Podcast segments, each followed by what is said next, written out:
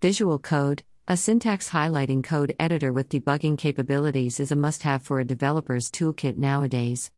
Microsoft Visual Code have a good extension ecosystem to leverage the development process. How do we install Versus Code in Ubuntu?